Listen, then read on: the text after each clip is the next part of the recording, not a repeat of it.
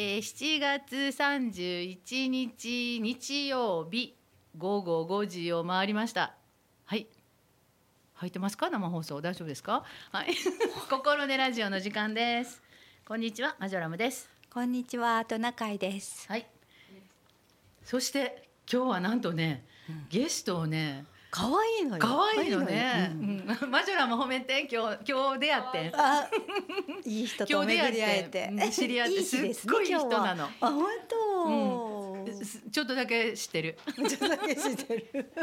じゃあ出てもらいましょうか。あ本当ね。じゃああのトナカイさんもリスナーさんも含めて、はい、心根ラジオ本日のゲストでございます。すごいとこから来てるよ。どうぞ。皆さんはじめましてこんにちは。えっと今日は島根県からあの来ました。えっと島根大学医学部5年生の林舞香と申します。よろしくお願いします。はい。中井さん医学部よ。すごいね。でね医学部だけで驚いたらあかん。なんで？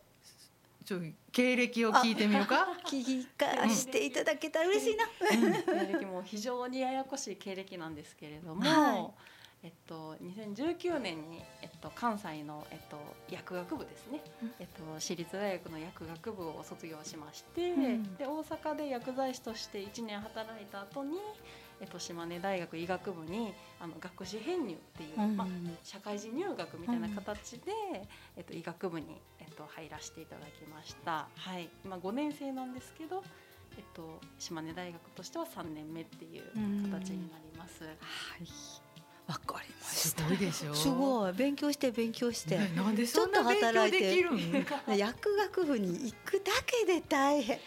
もう本当に、本当に。本当。に。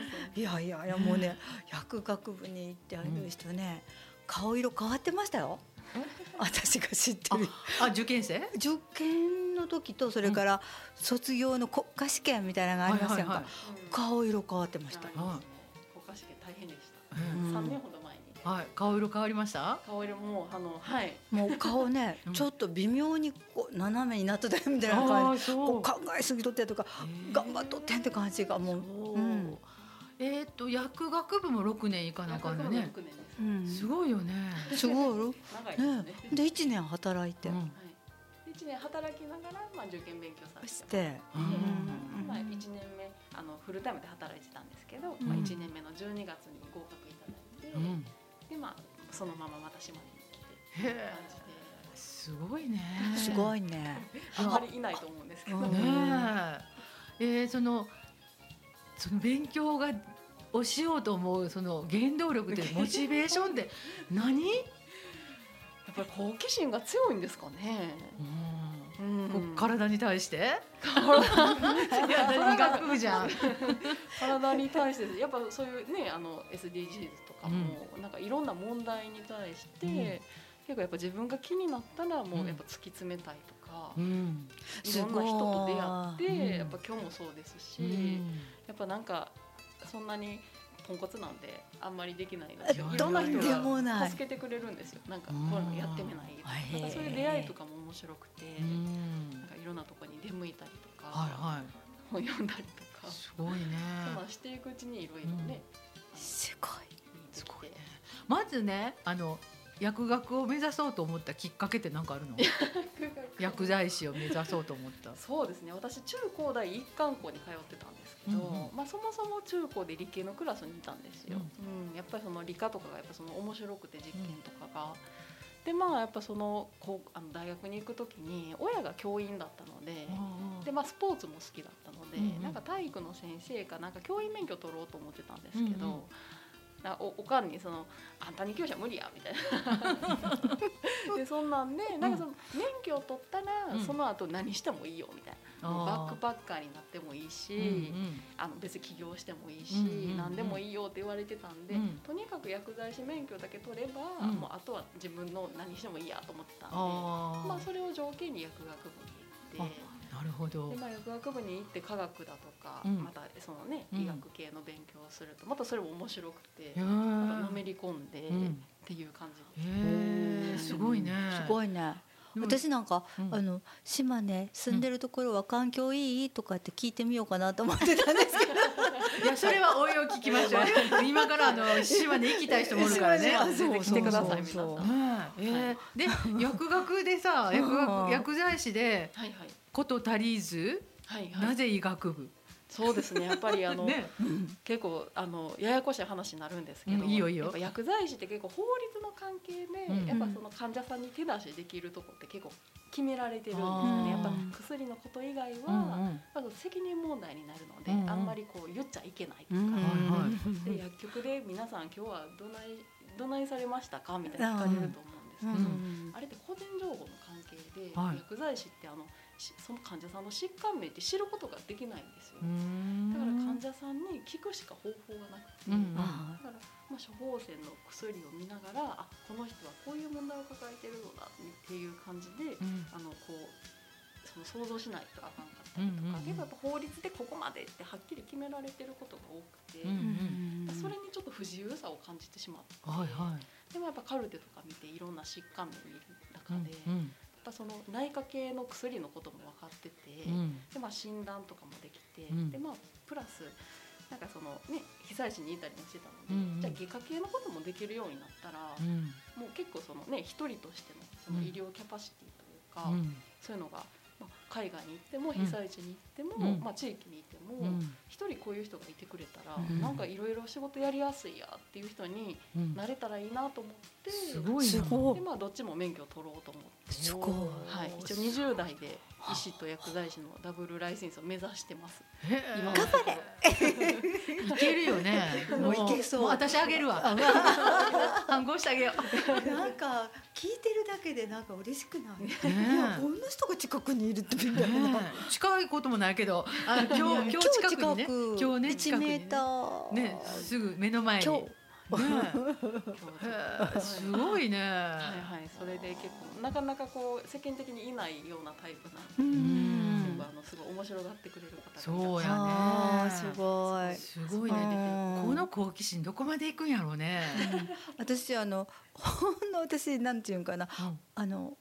おばちゃんやから、うん、あの薬局に行ってもそうして薬剤師の人が聞いてくれてんです、今日は診察ですか、検査だけですか？とか、いろいろ聞かれるんですよ、うんうん、調子はいかがですか、とか、うんどこまでこの人にあの本当のことを伝えたらいいのかなっていうのか、お医者さんでない人にこう聞かれるっていう、ほんで全然知らないし私何もお願いしてないのにいろいろ聞いてきはるから、一応聞かれることは伝えますけど、あの心は許してないみたいな。そうなんや。感じなんです皆さんおっしゃります。そうあそんな感じで薬剤師さんのこと見てます。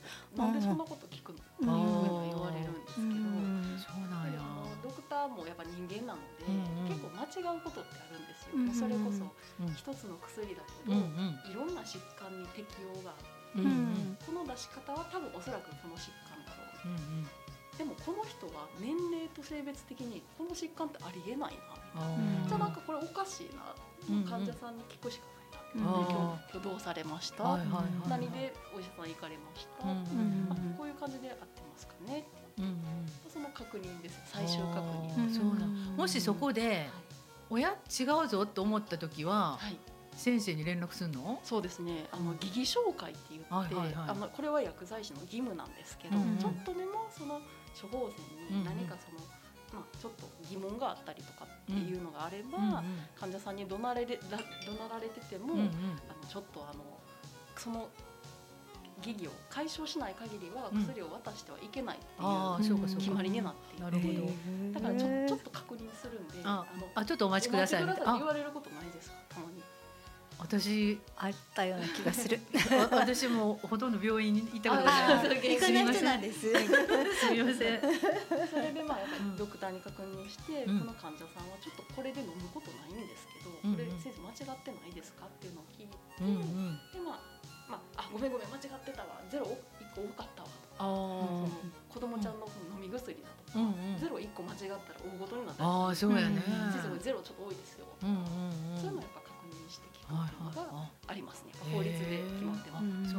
そう。今もいくつか何回かそういうの出会ったことあるの？ありますあります。もう本当にもうちょっとえこれ言ったらこの患者さんちょっと危ないんじゃんああそうでもその時ドクターって素直に「あごめん」って言う？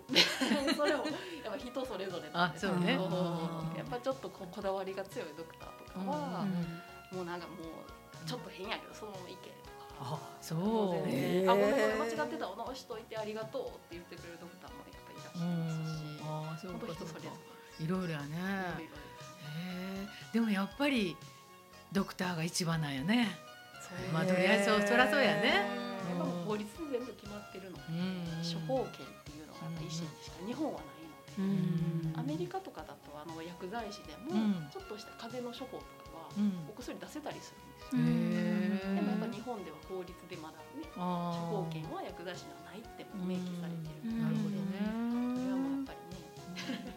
でもだんだんね高齢者増えてきてあの病院にかかるそそこまでいかんでもお薬ねうん適切なお薬がいただければいいなと思って、はいはい。その薬剤師さんが「あそれやったらこれがいいですよ」って言ってね、うんもうまあ普通のドラッグストアでも言うてくれはるけど、はいはい。はいもうちょっとねそういうふうに言うてくれはったら少嬉しいですよね。嬉しいと思います、うん。薬剤師会のあの人らはそれをね、ね頑張ろう頑張ろうとしてるんですけど本当やね。はい。そうなんや。すごいね。すごいね。なんかもうびっくりすることばっかりやねこんな勉強する人いるんやっていうのが 私まずびっくり。いやいやいやドラマのあの主人公が目目の前に座ってる感じがして。やね、うん。ちょっとあのドラマ脚本書いて売る？ね月9かなんかでいく？ちょっと恋愛も入れなあかんよ 本当やね。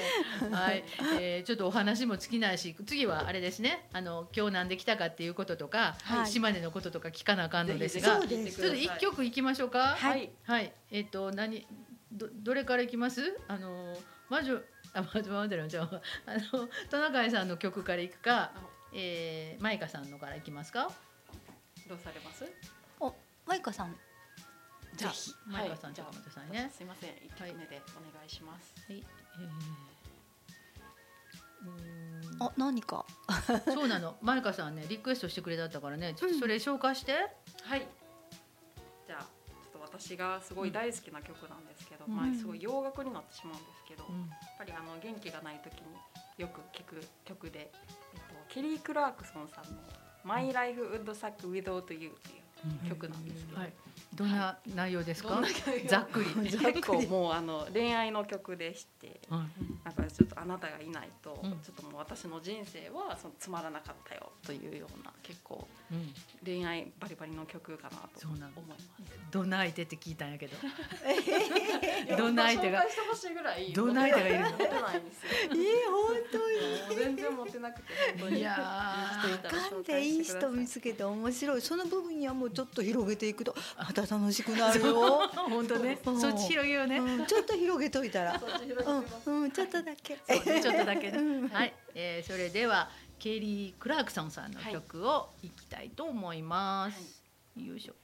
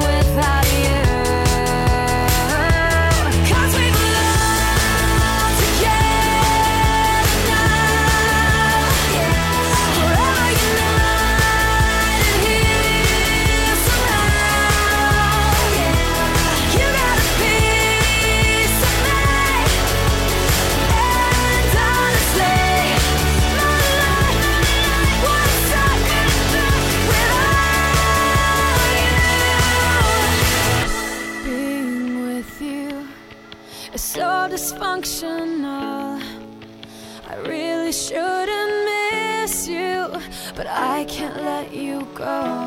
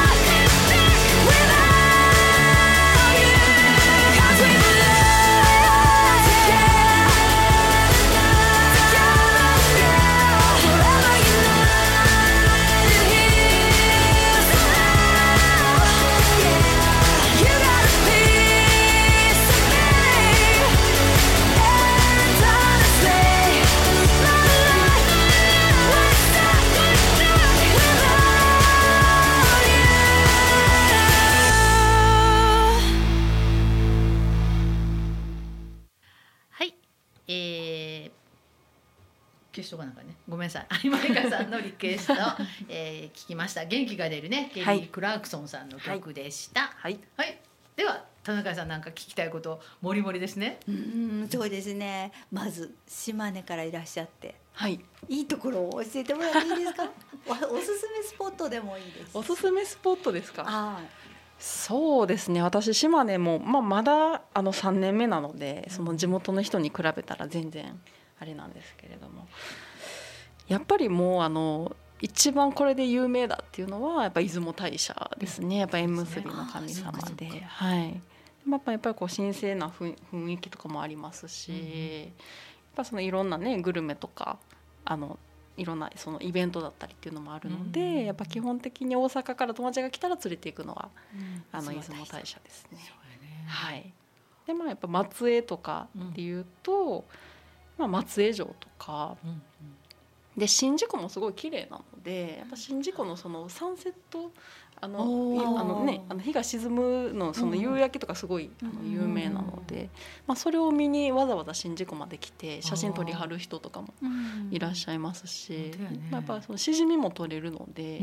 まあ、それこそしじみのねお土産をこうしじみ関連のお土産をこう買っていく人もいらっしゃいますしやっぱりはいまあ石見銀山もさっき あのおっしゃってくださったようにもう世界遺産で結構有名なのであの、はい。ちょっとそういうところに今ハマってるのよ。あそうなんですね。あ違う違う。たまたま あぜの銀山という近所にあるので。あこの間行くの銀山行かはったから次また石見銀山行ってですわ。はいはいはいあ来てください。来てくださいもうやっぱりコロナでねあの結構と入山者が減っちゃって、うん。結構厳しいようなところもあるのでうん。ぜひぜひ皆さん来てください、うん。はい。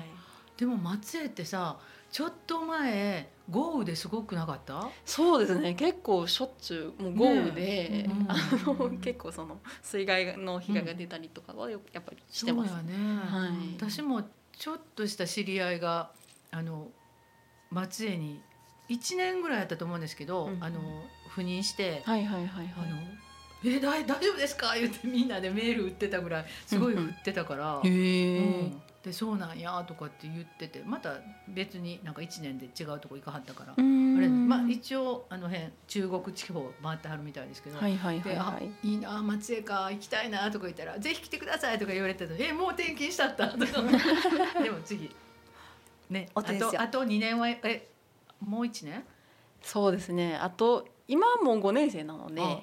まああと1年ですそうやね。ちょっと休学する予定とかもあるので、うん。うんあの ままた話がややこしくなるんですけど、はい どこ行くの？また休学して。休学してちょっとインドでも行こうかなと思ったんですけど。もうちょっとまた情報量が多いので、まあ、一応順当に行けば、うん。まあ、あと,、えっと1年半ぐらいですあかね。あなるほどね、はい。じゃあ1年半のうちになんとか松江まで。松あぜひぜひ来てください。案内しますんで。行きましょうね、はい。ねえ私も。出雲大社行ってました。そういえば。私も行きましたよ。去年え去年はその前の年かな？うん。行きました。あの日本人なら行っとかなと。私 私の旅行のテーマは日本人なら行っとかなかと順番に行ってるんですけど。鳥居の真ん中歩いちゃったんと違う？あんま気にしてなかったですね。本当真ん中は神さんが歩いてやあ言ってはったね。いいねいいねもうそんな気にせんと行きました行きました。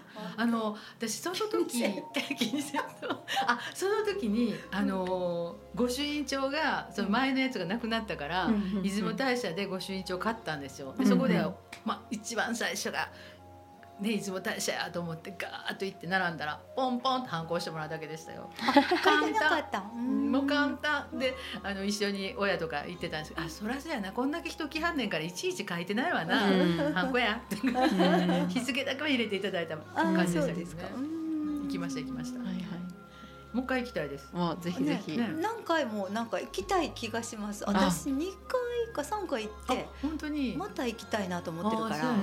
うんでもあの米子あたりからうん。すごいあのうん。遠いね、遠いですね。あそこからが遠いね。あの川沿いか海沿いか分からへんねんけど、はいトントコトンコとこ細い道を。ああそうやったっけうん私なんかあんまよく覚えてないな私ねなんか足立美術館ってああります、ありますあります。あそこもすごい有名。そうそう、うん。あそこにうち行った時は私の母親と私の息子にいつも運転させて3人で行くんやけど、うん。で足立美術館に母親行きたいって言ったから、うん。足立美術館行って近くやね安木かな？なんかはいはいやから、はいはいはい。でそこでなんか土壌鍋かなんか食べて。でも私大体もうこうなんていうのかな？パンフレットのこうツアーでこう回りなさいとかってあるじゃないですか、はいはいはいそういうの絶対見なくてこことここ行きたいっていうのはいはい。ピンポイントで。どう行くみたいな。うん。松江城も絶対行っときたいっていうので、うんうん。なんかすごいすごいルートで行ったと思う。そうですね。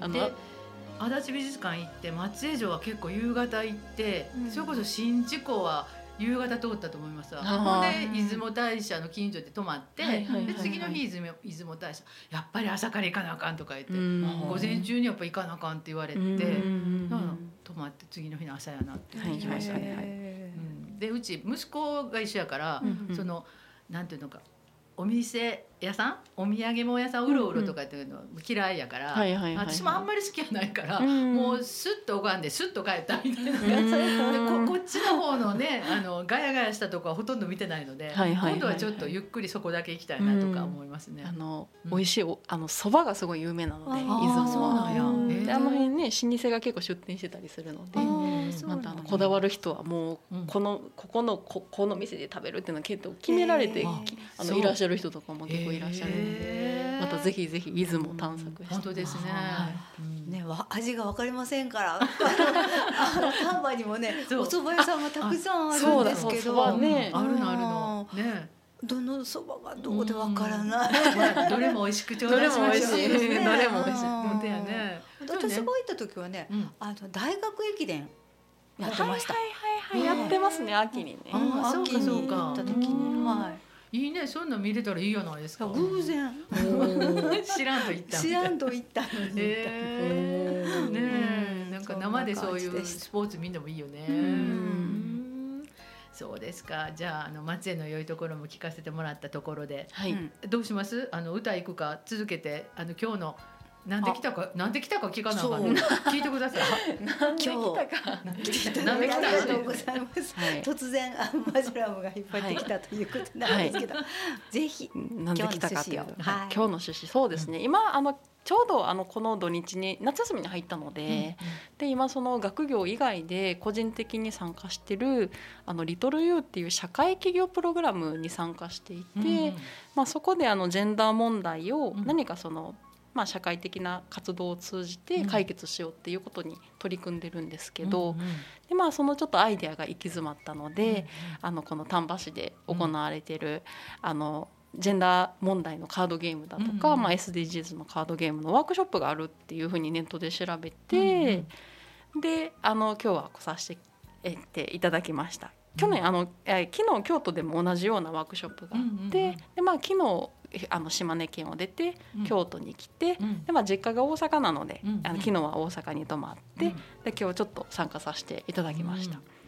なるほど、はい。昨日のワークショップはどんなんだったんですか？昨日のワークショップはあの、うん。最終選考に残ってる10人がいるんですけど、うん。学生がいるんですけど、うん。その一人でうん。同じようなその多様性を、まあ、かあのボードゲームを通じて学ぼうって言って、うん。高校生の時にそれを開発して、今ワークショップであの全国回ってる子がいるんですけど、うんうん。17歳の。うん。でその子に京都でワークショップをするんで、あの最終選考に残った私も今残ってるんですけど。あの林さんもどうですかって言われて、うんうん。でももう京都まですっ飛んできました。もうへー。6時間 かけて。朝の7時に。すごいね。はい、うんはい、多様性を学ぶような、うんうん。あのボードゲームをやはいって、はいはい。っていう感じですね。うん。はいいいね面白いね、うん。そういう楽しんで学べたらいいよね。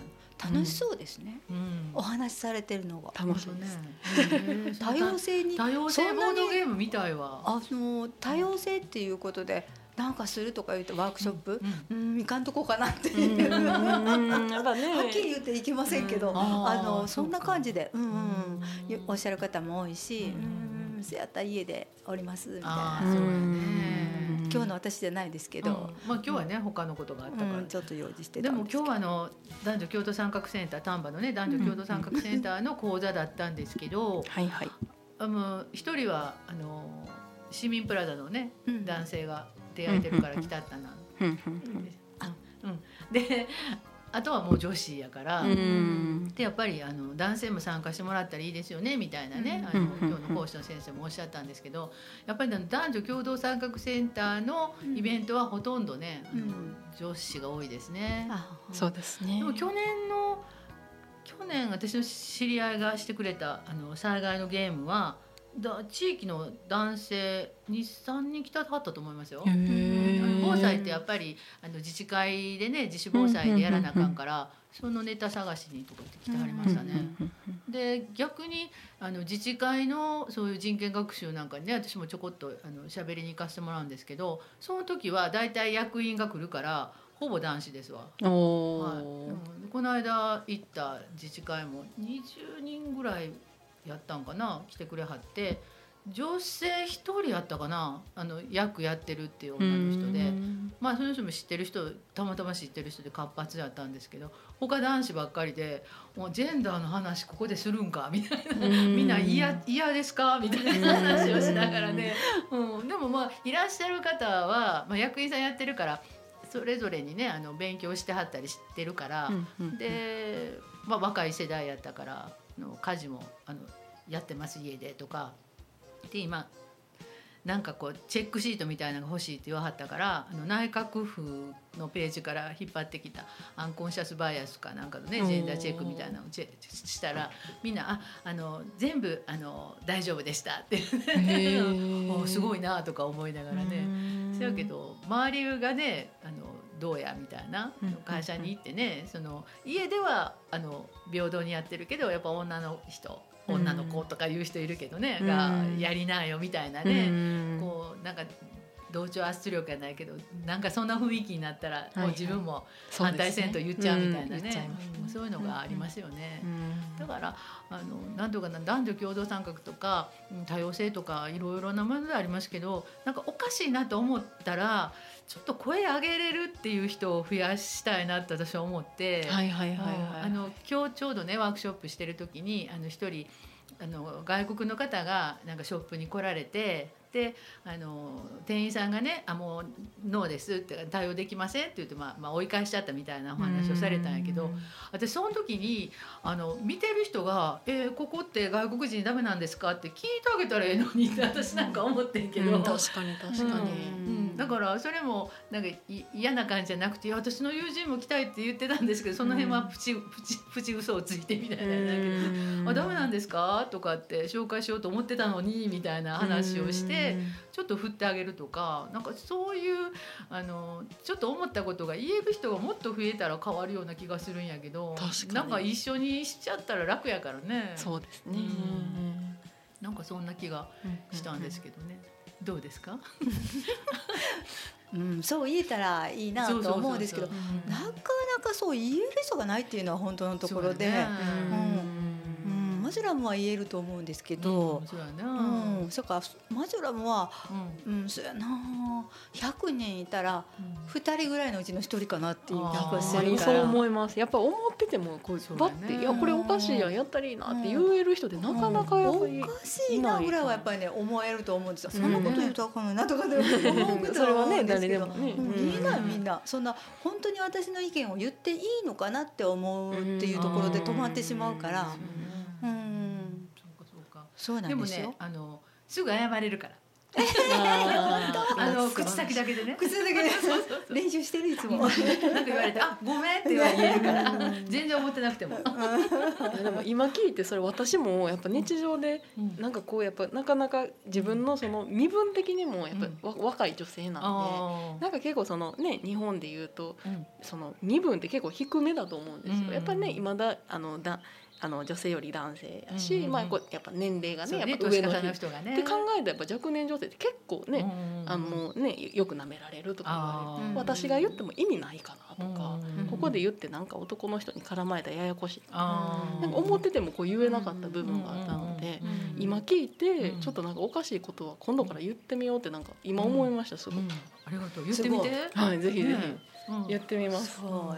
なんか言ったら割とねあのちゃんと対応してくれたりする、へー。今日ちょっとさっき話してたんやけどその、うんあのいろんな申し込み書とかね紙なんかにこう男性女性しかチェックするとかなくて、この間うちから私気になったらすぐ聞くねんそこの窓口で。素晴らしい。これ男性と女性と2つしかありませんけど、ねえって言ったら割とちゃんと対応してくれるとか増え,、うん。増えてるの。ああそうですか。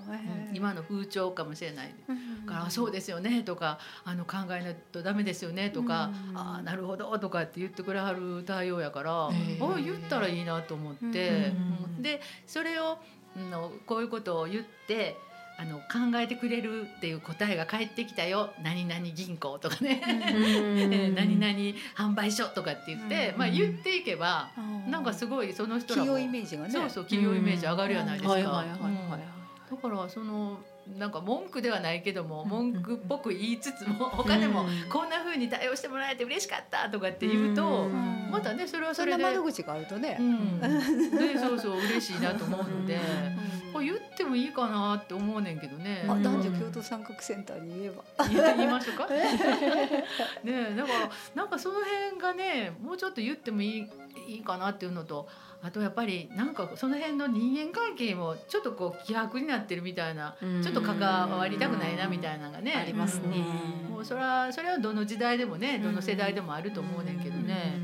あるかなみたいなところ。あとなんとなく怖い事件もあるやないですか。ありますね。ちょっとこっち仕返しされたりとかね。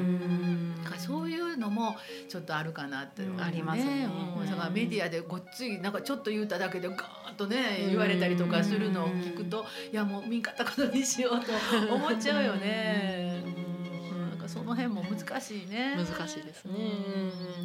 なんでもかんでもってわけではなくみたいなところあるね。難しいね。難しいねって思うとうん。やっぱりなんていうかな話がクーッとこう沈んでくるじゃないですか。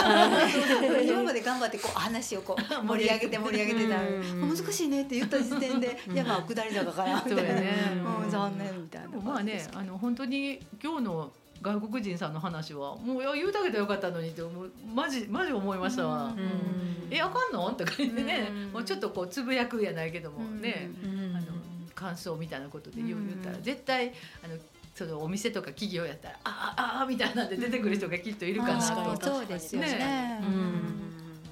ご本人がねああ残念って思われることがまあ残念プラス怒りみたいなものも両方だと思うんですけどううんあるかなと思う。なのでちょっとせっかくね同じ丹波に住んでんのやったら、うん。ちょっとこう声かけあったら嬉しいなとか、うん。あとそうやね。もしお店がねそうやってあかんって言うのやったらその福祉のね窓口なんかでね。あの外国人さんのね、うん。お困りごとなんか聞いてるとこあるやないですか、うんまあ、まあそういうところ紹介してあげてもいいしね、うなんかシュンとして帰られるのも気のね。ね。次の手段がね、ああそうそうそう。あればね。りますよみたいな、誰かがお知らせをするべきですよね。ね。ここへ訪ねていただいたらこう対応ができますよみたいな窓口いっぱいみたいな、うん。あったらいいですよね。個人商店ではなかなかね難しいことがあると思うので、応援できますよみたいなスタンスを持ってるわよ。言うてあ誰かが旗を上げていただけたら、ん。と思いますよね。だから逆にこう責任感が強いっておかしいけどこう頼まれたら100%やらなあかんと思うから100か0かみたいなところで、無理やったら断る。でできるんやったらうん。もうしっかりみたいなところがあるのもなんかこのなんか地域って日本人も含めてねそうですね。結構そういうねん。国民性というかねね。域性というかね。だからあの自分ができひんけどこの人やったら知ってるからトナカイさん紹介しますとかね。うん。それで回していったらいいじゃないですか、うん。ね、その情報を伝えるだけでもあのプラスワンやと思うんだけどね。そうですね。印象もガラッとと変わりますしね。うん。だからなんかそれは結構あの福祉なんかでもね一人で抱え抱えないで相談とか受けても、あのこの人に紹介しますっていうふうにね、うん。こう社会的、えー、なんですかあの情報のところにね、つないであげるみたいな、うん。それだけでもね十分役割果たしてるって感じだもんね。そうですね。うん。なんかそういうやっぱりみんな優しくて責任感ありすぎるから自分ができひんことはもう断るみたいなこう思考回路になっちゃうのかなって思ったり。せんでもないなっていうふうに今日は思いましたけどね。いやいやなるほど。お思ったことは口にしましょいやもう本当に大事だと思います 本当に。口にしすぎて嫌がられるみたいな。難しいところ難しいところね。やっぱ嫌がられると次にものを言うと、うんやっぱり、うんあの素直に聞ける人と聞けない人があるっていうのがね。建設的な意見だったり、うんうんうん絶対いい意見なのはずなのに、うんうんうんっていうところがあってね。そうやね。はいはいね難しいですよね。こちらにも技がいるという。そうそう。んニコニコ笑いながら言ってない。そうそうそうそう怒りながら言わない。はいはいはいはいなんかね難しいことでもそういうふうに、そうそう。はいできたらな。本当ですね。そこはね、うんあのなんか表現ですね。そうちょっと思うんやけど、そうそうみたいな。聞いてくれるみたいな。そうそう。ちょっと感じたんやけど、はいはいはい。ごめんね私はこう思ったんやけど。とかそうね。ですね。そうあんまりあの非難しないように。そうそう。心の中ではこんなんなってるけど、避難するとね。うん、そうそう。もうねバチバチになるからね。うん。できるだけにっこりしながら。そうそうそう。いう時は丸顔は得するのよ。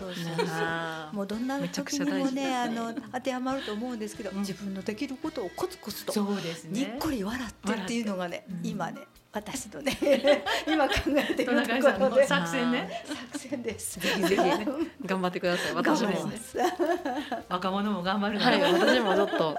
若いからといって。大丈夫よ。もうこんな立派な人なんやからね。いやいやいや飛躍ができますよね、うん。私も飛躍できないからコツコツとにっこり笑ってっていう,、あ本当やね。うんいうふうな感じで思ってるんですけど、うんぜひコツコツじゃなくても、はい。いろいろ。ジャンプジャンプ、はい。いろいろどこもまでも飛んでいきそうやね。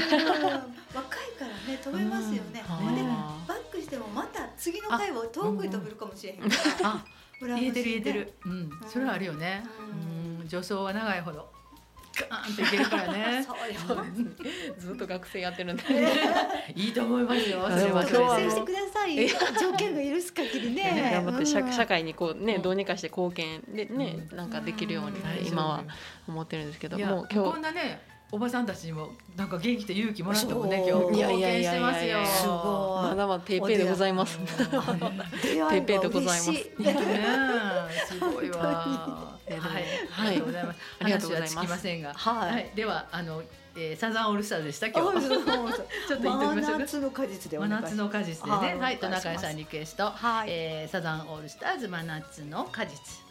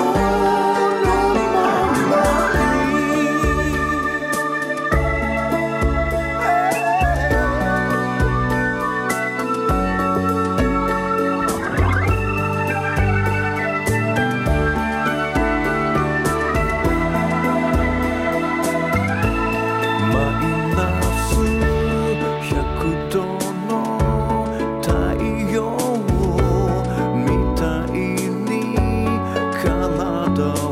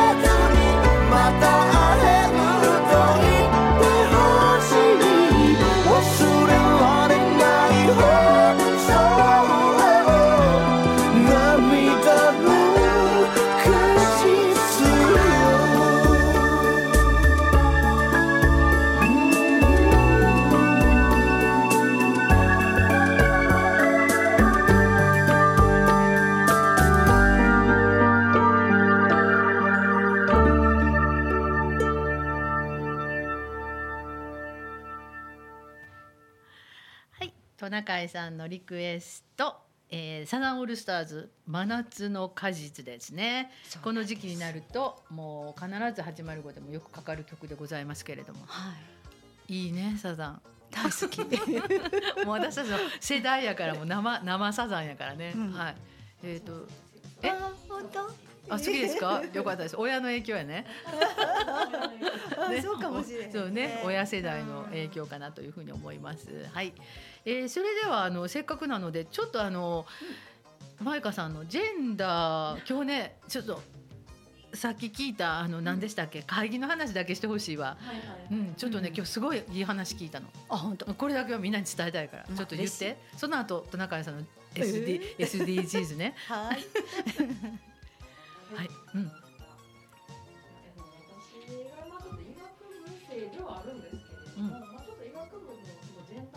とかに関する論文を今ちょっと書いてまして、でまあその関係であのいろいろまあ調べ物とか、あのしてるんですけれども、えっとまあ今日ちょっとその。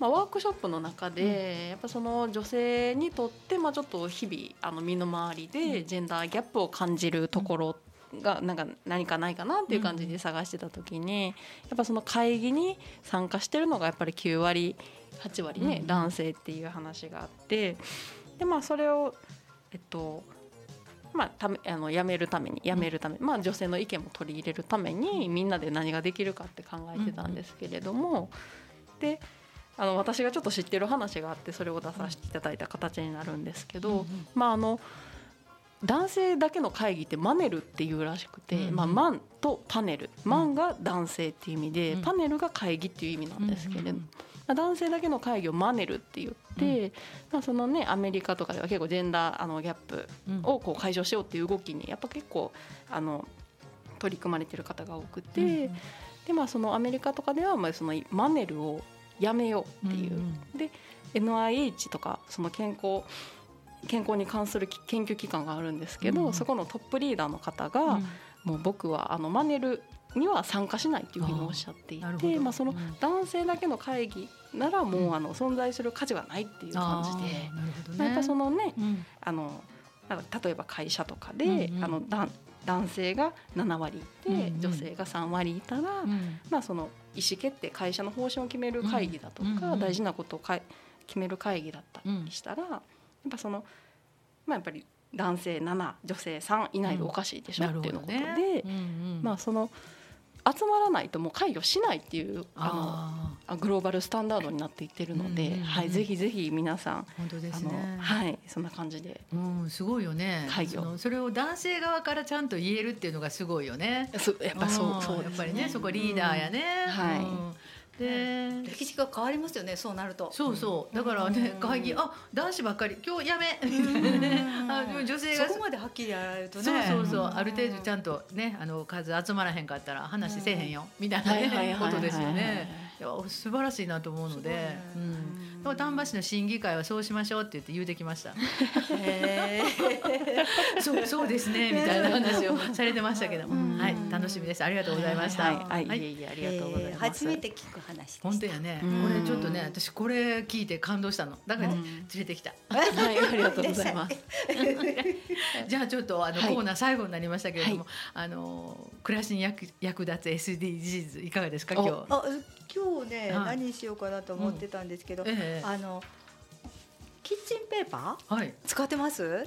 キッチンペーパーあんまり使う 私あんまり。あのなんて汚れたの拭くやつ？そうそうそうあキッチンでお皿ふあの、うん。拭いたりそれからうん。ちょっとフライパンの中がドロドロだとそれで拭いてああのねあの、うん。古い下着着ってねあのしてる。まあ素晴らしい。でそれが切れた時はあのキッチンペーパー使ってる。あの切るのが面倒くさかった。素晴らしい。うん。それはね、ん。私の最後の答えだったんですけど 私ができることでやっぱり古布みたいなものをこう切って置いておいて使えばいいんじゃないの？みたいな話だったりうんですけどあの本によりますと、はい。その60からははい。キッチンペーパー使いましょうみたいなことが書いてある本もあって、はいはい。あそれもなかなか興味深い話だなと思ってて、やっぱりあの綺麗に整えるっていうことが難しくなってくるからうん高齢になってくると、うんでどんどん使って綺麗にしましょうああーっていうのがあって。ーそっ。ち系ね、うん、そうやったらまあそれはいいかなと思ったりするんですよね。なるほどね。うん。であのフライパンが、うん。あの油汚れの時にはやっぱり、うん